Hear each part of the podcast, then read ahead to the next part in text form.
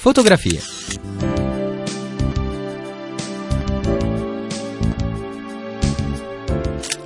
Fotografie.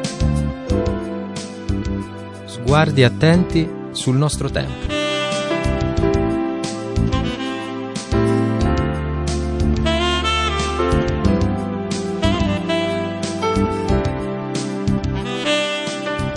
Buona domenica cari amici da Laura De Luca. Le foto di agosto. Per tutto il mese vi ho presentato fotoricordo, fotoritratto che ci hanno restituito momenti, storie, personaggi, situazioni da non perdere nella nostra memoria. Quest'anno abbiamo dovuto dare l'addio a Carla Fracci e a Raffaella Carrà, due protagoniste molto diverse del mondo dello spettacolo e particolarmente della danza. Classica, classicissima, accademica la Fracci, moderna, pregiudicata, spigliata la Carrà. Bene, è occasione il ricordo di queste due artiste per ripresentare la fotoritratto di Raffaele Paganini, famoso danzatore italiano, lo incontrava nel gennaio del 2010 Mara Miceli per Storie la rubrica di settimanale di pagine e fogli.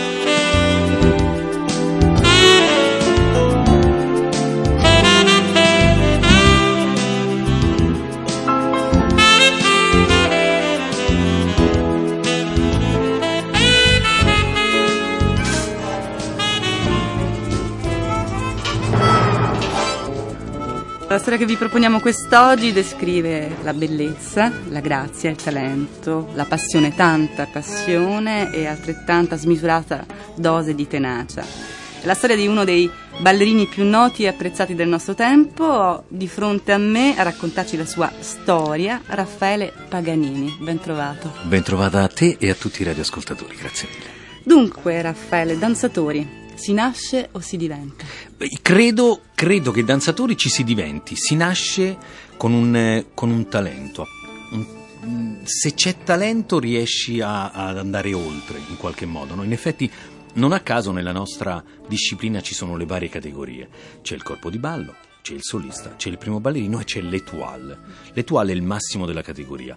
Quindi per diventare danzatori Bisogna avere ovviamente delle doti fisiche. Perché dico questo? Perché un danzatore deve fare mh, determinate figure e determinate eh, posizioni che sono atte poi al, alla messa in scena della danza. Quindi se tu hai, per esempio, adesso faccio una battuta un po' così carina, simpatica, se tu sei un fantino, quindi hai le gambe storte, certo. non puoi fare danza e se la fai sicuramente avrai più grossi problemi. Grossi problemi. allora se già hai le gambe dritte, insomma è un po' come fare la, la, la mannequin, no? la modella, se sei, se sei ehm, rilegata nei costumi eh, di bellezza, quindi alta haute couture, ma facciamo anche le lingue, e allora alta sartoria e quindi devi indossare, devi dare forma a questi vestiti devi essere bella alta e poi se ci sono altre cose da fare mm, non esistono mica solo quelle, basse, quelle lunghe e, e, fatte bene però nella danza purtroppo c'è una disciplina proprio visiva mm. il ballerino anche perché si mette come dire in calzamaglia la calzamaglia è, certo. è una cosa micidiale. È come stare nudi. Praticamente. E praticamente sei nudo, sì, vesti sì, il corpo con delle cose talmente certo. aderenti che non certo. hai, è come non avere nulla. E allora c'è, è vero che nella preparazione, nei, scusami, nei dieci anni di, nove o dieci anni di, di preparazione, quindi la scuola, la danza, eh, ci sono tanti esercizi, si lavora tutti i giorni, si fa la sbarra tutti i giorni e si ripetono sempre, sempre, sempre le stesse Quindi cose il aumentando. Si modella un Si modella, assolutamente sì, sì. sì. anche perché mh, de- de- dovete sapere che la danza è en dehors, quindi è in fuori. Il corpo praticamente viene plasmato viene rigirato verso l'andeor, il bacino si apre verso l'andeor, verso il, il, l'esterno. E per far questo ci vogliono tanti anni, per questo esiste la propedeutica e poi ci sono gli anni primi, secondi, eh? si va avanti piano piano piano. Per arrivare a fare, a fare un salto che noi chiamiamo, non so, un virtuosismo della danza, eh, ci vogliono veramente dieci anni di scuola. E quindi questo è estremamente importante, importante avere le doti naturali, poi per diventare un étoile c'è bisogno, io dico sempre, di, della mano dall'alto. Dall'alto deve arrivare. È come essere scelti. Tu sì, tu no, tu sì, tu no, e c'è quello che ha quest, tipo un'aurea, qualcosa per il quale per il quale viene scelto e, ed è la persona che se ha voglia di farlo, perché c'è tanto lavoro, può diventare anche primo ballerino e étoile. Questo proprio volevo sapere, eh, tanto lavoro, quindi lo scotto eh, di questa diciamo, preferenza di essere il preferito, Certo. eh, qual è sostanzialmente, oltre il tanto lavoro? Oltre il tanto lavoro è proprio a volte rinunciare, rinunciare a... eh, non troppo, eh, perché adesso non voglio dire che non, non- non è che ci rinchiudiamo in una sala prova e non usciamo più, però rinunciare a, a tante cose come potrebbero essere eh, quelle cose che da bambino ti... perché noi iniziamo presto, faccio un piccolo inciso, iniziamo a 8-9 anni più Però o lei ha meno. iniziato a No, io ho iniziato 14, tardissimo, sì. no, poi, poi spieghiamo perché, Sì. poi spieghiamo perché, perché il mio è un caso, un caso particolarissimo, Io- ma io sono un ballerino Atipico. atipico, sicuramente atipico. E, e quindi cosa succede? E, iniziando iniziando da, da bambini c'è, c'è un, un tipo di lavoro molto, molto particolare. Invece tornando a- a- al fatto che io ho iniziato a 14 anni, eh, ho iniziato a 14 anni perché nonostante mio papà fosse un danzatore, nonostante io ho zie, zie, cugini, fratelli, tutti un po' nel mondo dello spettacolo, io mi definisco sempre, ehm, così scherzosamente, simpaticamente, come fossimo una famiglia circense messa nello spettacolo, però, perché io veramente di generazioni siamo tutti artisti. E allora cosa succede? Che a un certo punto io eh, avevo deciso di fare altro della mia vita, non volevo fare il danzatore, però papà danzatore ballerino e vedeva in me delle, delle doti evidentemente e ha iniziato verso i 9-10 anni a dirmi mi piacerebbe tu facessi danza io "Ah, no non voglio fare danza non mi piace Cosa voleva fare? lo steward Ah, lo steward. sì, perché all'epoca, parliamo, adesso non è che io abbia, abbia 200 anni, però insomma ci sono molto vicino. All'epoca, qualche anno fa, il fatto del volo, non osavamo, non osavamo dire pilota perché il pilota era veramente qualcosa che era dei nei, nei- nei giochi e nei sogni. Però lo steward, il fatto di poter eh, trasmigrare, andare da un, da un continente all'altro, mi piaceva l'idea. E, eh, e lo steward aveva questa divisa, sai, piaceva, elegante, molto elegante. certo. Esatto, esatto, mi piaceva, la- mi piaceva e mi, mi divertiva. E quindi avrei fatto volentieri lo steward, se non che mio papà ogni anno mi chiedeva appunto di, di fare danza. Io dicevo sempre no papà, non me la sai, non mi piace. non Però mi va." senza forzare, mi sembra. No, mai, mai, for- mai forzato, perché sperava, sperava eh, nel- nella mia decisione in positivo, cioè che io Certo. dicessi va bene papà, ci provo. E allora io non l'ho mai fatto. Mm, devi sapere che in- per entrare alla scuola di ballo del Teatro dell'Opera di Roma, dove mi sono formato io, dove sono, sono nato artisticamente, c'è un limite di età. Le femminucce dagli 8 agli 11 anni, i maschietti dai 9 ai 12 o giù di lì. Io oramai avevo passato il, il momento, i 12 anni li avevo già passati e quindi papà si era rassegnato in qualche modo, diceva vabbè farai lo steward. Poi a 14 anni la scuola di ballo del teatro dell'opera, sempre per carenza dei maschietti, poi qualche anno fa i maschietti erano ancora meno, e, mise un bando di concorso solo per i maschietti fino a 14 anni. Allora lì mio papà non mi chiese più se volevo fare danza, mi prese e mi portò a fare danza con una certa veemenza, ricordo. Eh, bene, io dissi, d'accordo, tanto ci sono i tre mesi di corso preparatorio, dopo tre mesi mi faccio cacciare via perché ero un po' un furbetto, mi faccio cacciare via perché c'era questa clausola, disciplina e do- dovevi essere, eh, eh, come dire, Anche malleabile. calmo, sostanzialmente, tranquillo, certo, malleabile, giusto. Io ero ah, un po' irascibile così. E ho detto, beh, va bene, a papà non dico nulla, entro in scuola, dopo, dopo tre mesi mi, mi- mi butteranno fuori, è finita, così mi tolgo questo, questo peso. E invece devo dire che mh, sono andato lì, ho passato l'esame, il primo esame, tutto quanto, e poi mi hanno portato a visitare la scuola. Io ricordo che entrai in questa scuola, appunto lì del Teatro dell'Opera di Roma, e quando si aprirono le sale, eravamo un gruppetto di ragazzini un po' grandicelli, perché c'era questa cosa fino a 14 anni, e aprirono la sala, la sala madre, diciamo la sala più grande, quella al pian terreno, e, e stavano facendo lezione con la direttrice. Io rimasi, rimasi eh, forse basito, o comunque così, con la... Ah! senza parole, perché c'erano 80 persone in sala, 75 erano femminucce. E io ho detto, ma io non mi muovo più da qua. Questo è il paradiso terrestre. 85 femminucce, ma io ma voglio stare maschietti? qui. 5 maschietti Cinque c'erano. maschietti. Proposito di questo, proprio della carenza dei maschietti, Sì. anni fa era più complicato, c'erano grossi pregiudizi su Sì. un eh, bambino che si avvicinava a- alla danza. Mi, mi viene da pensare al film su Billy Elliot, che c'è abbastanza Straordinario. straordinario, cioè insomma illustrato una dinamica abbastanza Certo. usuale. Lei come ha vissuto questa... Eh, l'ho, l'ho vissuta. Eh, l'ho vissuta come a quei tempi si viveva, no- no- non, bene. Non bene. In effetti non, non nascondo. Quindi rispecchiava questo film delle dinamiche esistenti. Ma guarda che succede ancora, oggi. Ancora eh. succede? Sì, ancora Ah. c'è. Ancora, ancora oggi c'è questa cosa. È un po' meno, è un po' meno razzista, Mm. se vogliamo la cosa, però, però di fatto il maschietto fa il calciatore e la femminuccia fa danza. Mm, Su mm, questo non, ancora va avanti. Purtroppo. ehm, eh, all'epoca io ricordo quando eh, papà mi, mi mise alla scuola di danza e ricordo una cosa molto particolare che, che oltre la cattiveria degli specchi all'interno della scuola che tu dovevi vederti e ti vedevi con questa calzamaglietta bianca così, oddio mi faceva un po', ero già grandicello, mi faceva un po' male, però mh, non mi guardavo. Il problema è che ci davano anche le borse. Allora, sulla borsa c'era scritto eh, Scuola Ballo Teatro dell'Opera di Roma. Ehm, devi sapere che io mh, nasco in un quartiere molto popolare, Cinecittà, dove all'epoca, insomma, eh, come dicevamo prima, non c'era questo fatto della danza, c'era il fatto di andare in piazzetta e giocare a pallone, tutti Certo. giocavano a pallone. Allora io, mh, per paura di farmi, cioè per non farmi prendere in giro dai miei, dai miei amici, avevo cancellato scuola, ballo, teatro dell'Opera di Roma, insomma alla fine avevo lasciato un qualcosa che faceva scuola, recitava così, scuola, calcio, che ce l'aveva giusto io, Mm. Roma. Mm. E andavo in giro con questa borsa e i miei amici mi dicevano: Ma dove vai?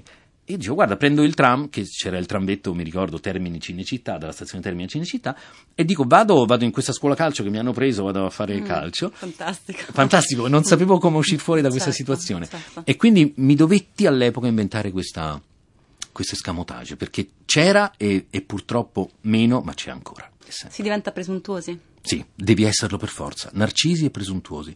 Per esempio io Perché per forza? per forza perché la danza è estetica, la danza è bellezza, la danza è, è- è narcisismo, la danza, la danza è effimera, c'è poco da dire. Non è, questo è il concetto, la parola più... E la danza è veramente effimera. E cosa succede? Che mh, addirittura è stato creato un balletto che si chiama Narciso, dove questo ballerino si specchia continuamente. E, e così un ballerino nasce e cresce di fronte ad uno specchio e perfeziona i suoi movimenti, la sua estetica, mm, i muscoli che devono essere in un certo modo allungati, eh, il volto che deve assumere una- una- un'espressività, il collo che deve essere lungo, le spalle dritte. Si tende, si tende ad, essere, ad essere molto narcisi. Io personalmente lo sono tantissimo. Nel corso della sua carriera ha ballato con grandi ballerine italiane e straniere. Sì. Eh, io- è inutile che faccio l'elenco. Eh, sono tante, sono tante. Eh, io so che lei è troppo mm, eh, cavaliere per potermi ri- ri- rivelare qual è stata la più. Eh, che sì, le- quella che le è piaciuta di più. È difficile. Però quella che secondo lei ha eh, una- un'empatia, un senso Mm. sentimentale della danza simile al suo. Bene, eh, questo- a questo posso rispondere tranquillamente. C'è stata una ballerina nella, nella mia vita artistica molto molto importante, si chiama Margaret Hillman, lei è australiana. E, io quando diventai direttore al, al Teatro dell'Opera di Roma, perché dopo aver fatto la carriera come danzatore poi sono andato via eh, e poi sono diventato eh, direttore al Teatro dell'Opera di Roma per due anni. E in questi due anni ovviamente avevo il compito di invitare personaggi, ehm, eh, artisti e nei miei, nei miei trascorsi diciamo artistici avevo incontrato questa Margaret Hillman in, in Australia e lei era straordinaria devo dire che ci se- eravamo mh, uguali uguali. lei mm, al femminile io ovviamente al maschile E- ma eravamo uguali mh, molto molto dedicati a quello che stavamo facendo, però nello stesso tempo ci piaceva vivere la vita per quello che la vita ci offriva. E, mm, in effetti poi quello è stato quello che ha cari- caratterizzato anche la mia vita privata, eh, non solo eh, vita artistica, perché spesso nella danza si mette vita artistica e vita privata, si congloba tutto quanto e non, è- e non va bene, bisogna comunque Bisogna scindere, scindere. assolutamente, bisogna scindere le cose. E questa signorina, eh, adesso insomma, signorina un pochino più grande, Margaret Hillman era esattamente come me. Noi stavamo sei ore in sala prove, sei ore davamo veramente il sudore pazzesco, lavoravamo come dei pazzi, dopodiché fine, ciao ciao, uscivamo, andavamo birra. birra piuttosto che una sigaretta. Sì, sì, Mm, capito. eh, poi non so, andavamo eh, spesso a cena a casa mia, perché lei insomma era ospite qui in Italia, stavamo spesso a casa mia con, con la mia famiglia, con mia moglie, i miei figli, tutto quanto. E con lei ho avuto un- un- un'empatia molto, molto singolare, sì. Lei si è cruciato. Sono uscito fuori bene da questa cosa. Assolutamente. Perché comunque una straniera fuori, Australia, Fantastico, lontanissima, sono uscito fuori bene, fantastico. Lei si è cruciato molto del fatto di non aver conosciuto o comunque apprezzato, di aver snobbato il musical. Eh. Qual è questo Come cruccio? Eh, innanzitutto perché? Perché? Tanto anche se ci arriva dopo, ci è arrivato ugualmente, non è che... Il problema era Sì. questo. Allora, io ho lasciato, ho lasciato per un periodo l'Italia e quindi sono andato, sono diventato il rappresentante, quando sono diventato Etual, sono diventato il rappresentante della danza italiana in Italia e all'estero, quindi sono andato in una compagnia in Inghilterra, eh, stabile in questa compagnia, e sono rimasto qualche anno in questa compagnia. Ehm, quando tu diventi ballerino classico e sei nel- in una la- nella compagnia più importante del mondo, ehm, purtroppo succede qualcosa nel cappuccino, anche perché sei giovane, succede qualcosa nel cappuccino che è in- eh, incontrollabile. Allora per noi esisteva solo la danza classica. tutto Gli il altri- resto tutto il resto era Rubbish. Rubbish, detto, brava, esattamente così. Ehm, è stato il mio momento di stupidità, io lo ammetto, è stato il mio, veramente il momento, perché poi vivevo in Inghilterra, a Londra, la patria in qualche modo dei musical, e io non sono mai andato a vedere un musical, anzi quando passavo in questa via straordinaria dove ci sono tanti teatri dove fanno tutti i musical, io proprio la ignoravo, non li guardavo neanche, dicevo, "Beh, ma no, ma questo, vabbè, musical, insomma, non, non va bene, non va bene. Non- niente, ero così legato al repertorio della danza, per cui il Lago dei Cigni, la Bella Addormentata, è che non, proprio snobbavo e ogni qualvolta mi, mi veniva chiesto cosa pensi del musical, dicevo, ma penso del musical, è una cosa che non fa parte del mio mondo, però insomma sì, va bene, c'è qualcuno che lo va a vedere, qualcuno. Milioni di persone che partivano da tutto il mondo per andare a Londra a Ma lei vedere... adesso riconosce il musical perché è così, è un fenomeno così partecipato che fa partecipare tante persone oppure le piace proprio come format? Cioè come... Ed è successo questo, io a 30, a tre- io sono uno molto disciplinato nel mio, nel mio lavoro, no? Sono per esempio, dico una cosa che non si dovrebbe dire, poi ritorno, io, sono, io fumo, però sono molto disciplinato anche nel fumo, fumo due, tre sigarette al giorno, perché so che due, tre sigarette non mi fanno male, ma non ne fumo quattro, ne fumo tre, non di più. E questo per dire come, come sono io. Eh, sono, sono stato dis- disciplinato anche quando sono diventato, diciamo, un personaggio ehm, famoso attraverso la televisione, non attraverso la danza, perché con la danza non si diventa famosi, si, si mm, migliora tecnicamente, ma attraverso la televisione io sono diventato anche un personaggio visivamente riconoscibile. Ma sono stato molto, molto, molto severo con me stesso anche lì, perché dicevo sono due cose separate, due cose, due cose diverse. E il fatto di, di- di ritrovarmi nel musical è stato un passaggio che è avvenuto quando a 35 anni circa, 35, me- forse 35, 36, io ho deciso a mio insindacabile giudizio di lasciare la danza classica di repertorio perché perché non mi sentivo più a mio agio, non mi piaceva più mettermi la famosa calzamaglietta bianca e, e fare tutte quelle cose che, che per me erano cos- sono cose che devono fare i giovani. La danza classica di repertorio è per i giovani, se fai il principe, se fai quei ruoli, e io quei ruoli facevo. Quindi a 35 anni non, sono, non solo ho smesso di fare il, il, mm, ballerino classico di repertorio, attenzione perché la danza classica poi ti rimane sempre, ma mi sono proprio licenziato. Ho detto al Teatro dell'Opera, dico scusatemi, voi non mi potete più offrire nulla, io voglio andare oltre. E sono andato via dal Teatro dell'Opera di Roma. Nel frattempo, il- una delle più grandi compagnie italiane, il, eh, capitanata da eh, Marconi, che era il regista, la compagnia dell'Arancia, appunto, mi offrì un, un lavoro che era Cantando sotto la pioggia. Allora, Cantando sotto la pioggia cosa aveva di bello? Aveva di bello che era un balletto c'era tantissima danza, c'era anche il recitato, c'era anche mm, il cantato.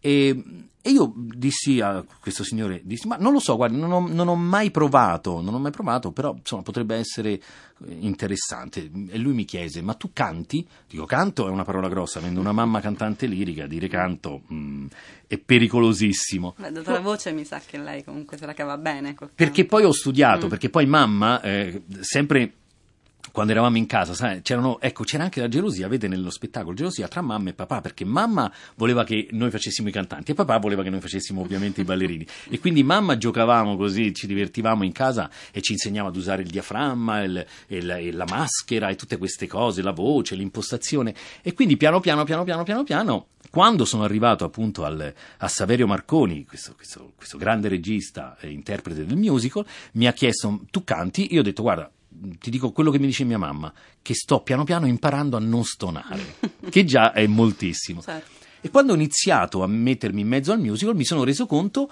mi sono reso conto che era qualcosa di estremamente professionale, estremamente difficile, perché poi ti, ti metti in gioco su tre fronti, non solo su, sulla danza, quindi su uno, ma sul canto, sulla recitazione e sulla danza. E, e quindi da allora mi sono innamorato e per dieci anni circa ho fatto, ho fatto musical ne ho fatti tanti. Lei mi parlava prima delle sue collaborazioni in televisione, che Sì. sono state diverse. Sì. L'ultima mi sembra che adesso è in corso sulla RAI, no? Il Academy. Academy. Eh, questo suo. mh, Lei intanto cosa ci vede nella televisione, questo proscenio nazional popolare? ehm, Mi che- piace. Che, tra l'altro ai suoi colleghi fa abbastanza mh, insomma, o- orrore. Sì, sì, anche a me faceva orrore Eh. prima, è vero. E invece mi piace perché io sono entrato con un concetto molto, molto particolare. E le dico questo grazie. Ne parlavamo un attimo fa. C'è una grande signora della danza che si chiama Vittoria Ottolenghi. Ottolenghi, sì. E Vittoria tanti anni fa, eh, ricordo che era l'82, 1982, mi chiamò, e chiamò me e Oriella Dorella dalla Scala di Milano, chiamò un della- una ballerina della Scala e un ballerino dell'Opera e mi chiese, e ci chiese, eh, io ho intenzione di, di portare la danza in televisione, in tv, però non voglio portare la danza in televisione e farla diventare danza televisiva o comunque voi farvi diventare dei danzatori televisivi, perché siete già due, due ballerini importanti, ma voglio sfruttare quello spazio per far danzare due danzatori, tra virgolette, veri.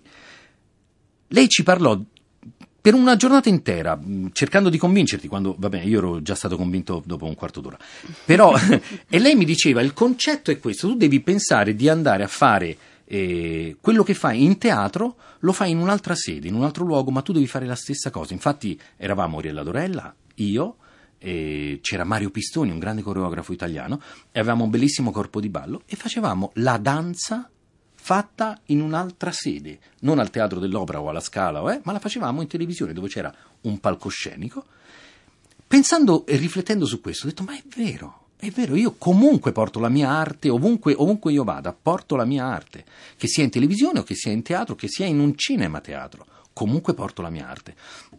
Aveva ragione lei, e da allora eh, ho amato la televisione, a, a prescindere che mi piace la televisione, mi fa compagnia. Gli italiani hanno amato la danza. E gli italiani hanno iniziato Ad amare nell'82 la ad amare a danza. capire Certo, la danza, certo. dopodiché poi, diciamo, siamo, io, io e Oriella siamo stati un po' eh, rompiargini, eh, abbiamo spaccato un pochino gli argini per... Dopodiché ce ne sono state diverse. Dopo, di- giustamente, fortunatamente ce ne sono stati diversi e ancora ce ne sono tanti.